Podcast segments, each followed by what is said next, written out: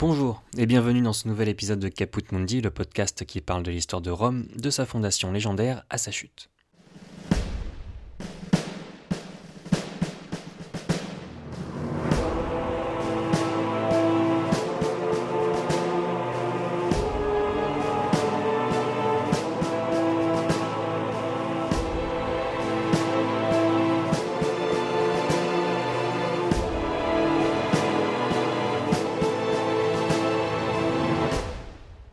L'épisode d'aujourd'hui est un hors-série car il s'affranchit de la chronologie que nous avions l'habitude d'explorer petit à petit pour parler d'un thème plus général et transchronologique, le mois de décembre à Rome.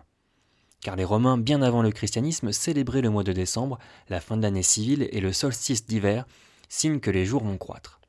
Ce sont les festivités les plus attendues de l'année et qui s'articulent autour des très célèbres Saturnales. Pour vous raconter les origines et les coutumes du mois de décembre à Rome, je me suis inspiré du bien nommé ouvrage de Macrobe, Les Saturnales, mais également de sources comme Tite-Live ou Sénèque, qui ont parlé de ces fameuses fêtes.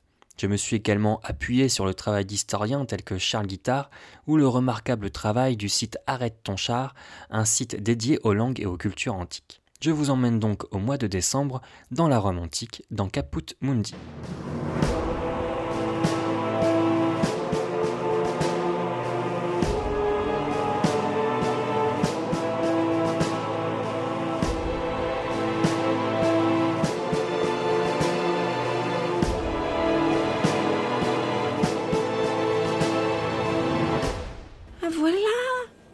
Repérez à la neige.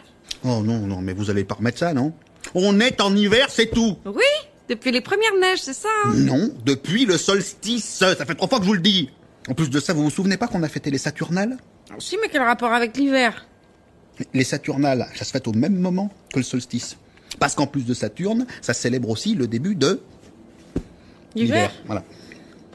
J'avais jamais fait le rapprochement, moi. Quoi Entre les Saturnales et l'hiver? Mais même entre les Saturnales et Saturne, j'avais pas fait le rapprochement. C'était un petit extrait de Camelot, livre 5, Corvus Coroné, qui nous permet d'entrer dans les Saturnales de manière un peu plus détendue. On peut entendre dans cet extrait que la reine Guenièvre n'a pas conscience que nous sommes en hiver. Un peu plus tôt dans l'épisode, elle disait même On se croirait en hiver avec ce temps. Ce à quoi le roi Arthur rétorque sans sourciller que nous sommes bel et bien en hiver, au moins depuis le solstice. Le lien avec les Saturnales est évident pour Arthur qui a grandi à Rome, mais il l'est beaucoup moins pour Guenièvre qui a grandi sur l'île de Bretagne. Ce rapport aux Saturnales, au solstice d'hiver, c'est tout l'objet de nos questions d'aujourd'hui. Si Arthur comprend bien ce qu'il se passe, c'est parce qu'il est habitué au calendrier romain, à la succession des années et aux fêtes qui en découlent.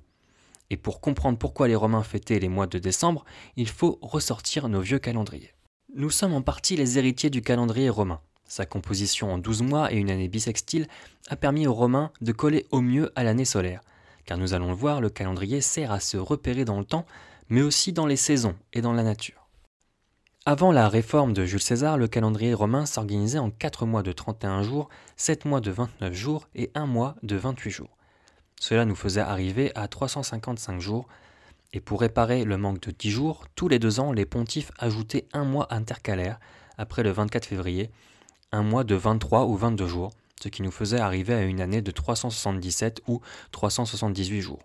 Cela aurait pu fonctionner avec un peu de rigueur, mais les luttes intestines, les vacances des charges de pontife et la corruption auraient totalement déraillé le calendrier, si bien qu'en 44 avant notre ère, le nouvel an tombait le 14 octobre. César, qui nous a donné le calendrier julien, a décidé de redécouper l'année en 12 mois.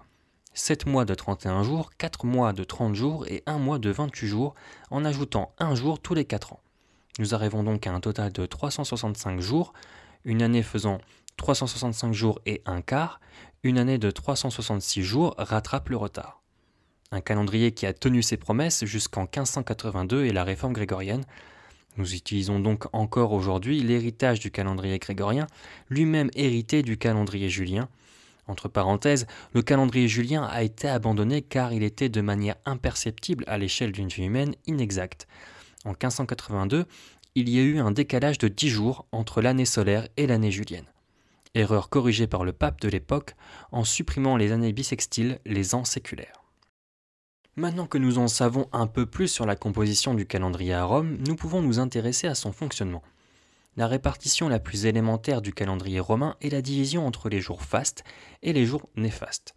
Les jours fastes étant destinés aux activités des humains et les jours néfastes aux activités des dieux. On compte 235 jours fastes à Rome. On y faisait de la politique, de la justice, la guerre, du commerce, etc.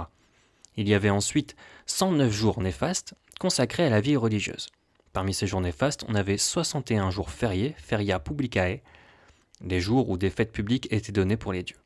Ils font comprendre que ces chiffres ne sont qu'indicatifs, en fonction du nombre de jours dans l'année ou des besoins de la cité.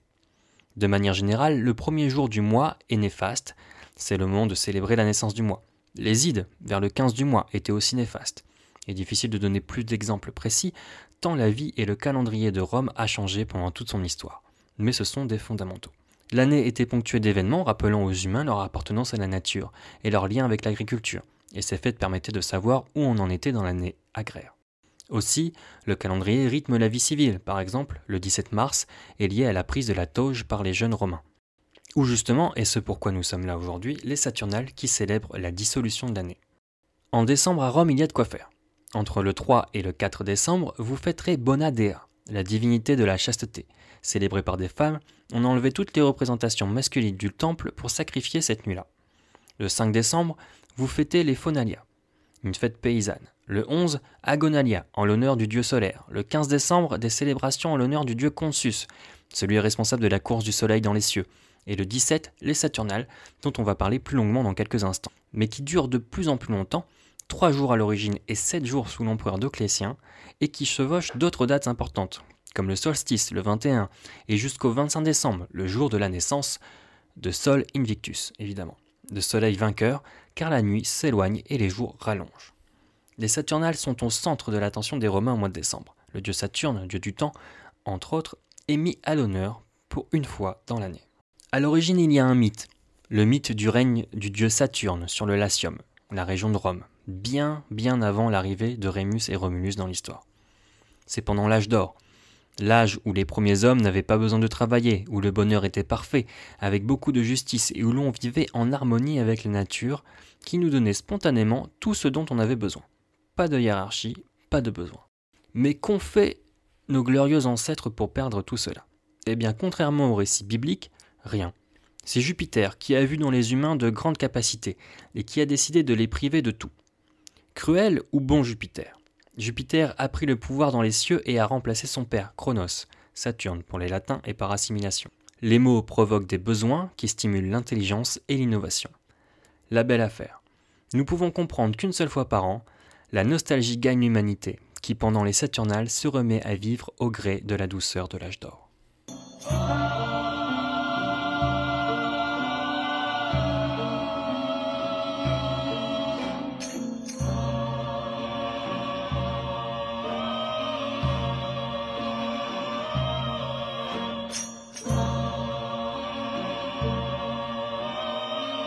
L'extrait musical que nous venons d'entendre est issu de Symphoniaci du groupe Sinolia, un groupe de musique de recomposition de musique antique.